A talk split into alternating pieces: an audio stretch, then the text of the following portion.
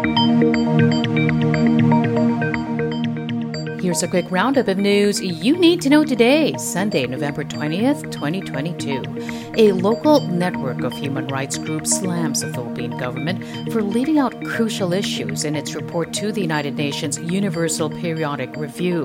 Cristina Palabay of the Philippine UPR delegation says the report failed to reflect the dire human rights situation in the country.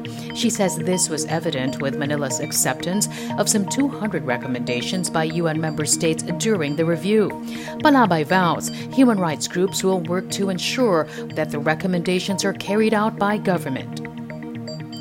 An analyst sees the recent international trips of President Ferdinand Marcos Jr. as an opportunity to woo investors and generate business opportunities.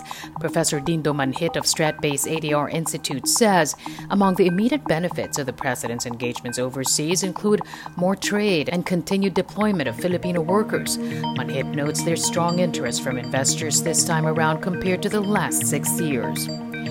Around 127 families in Abuyog Leyte have been evacuated Friday as rains there persist.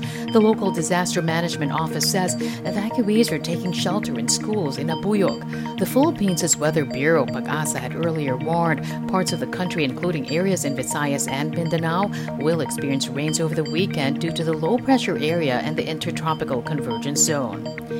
After two straight weeks of increases, motorists can expect cheaper pump prices on Tuesday.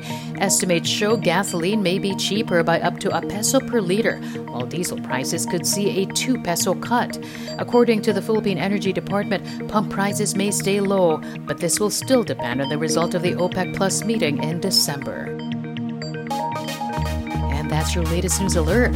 For more stories, go to news.abs-cbn.com and iWantTFC TV.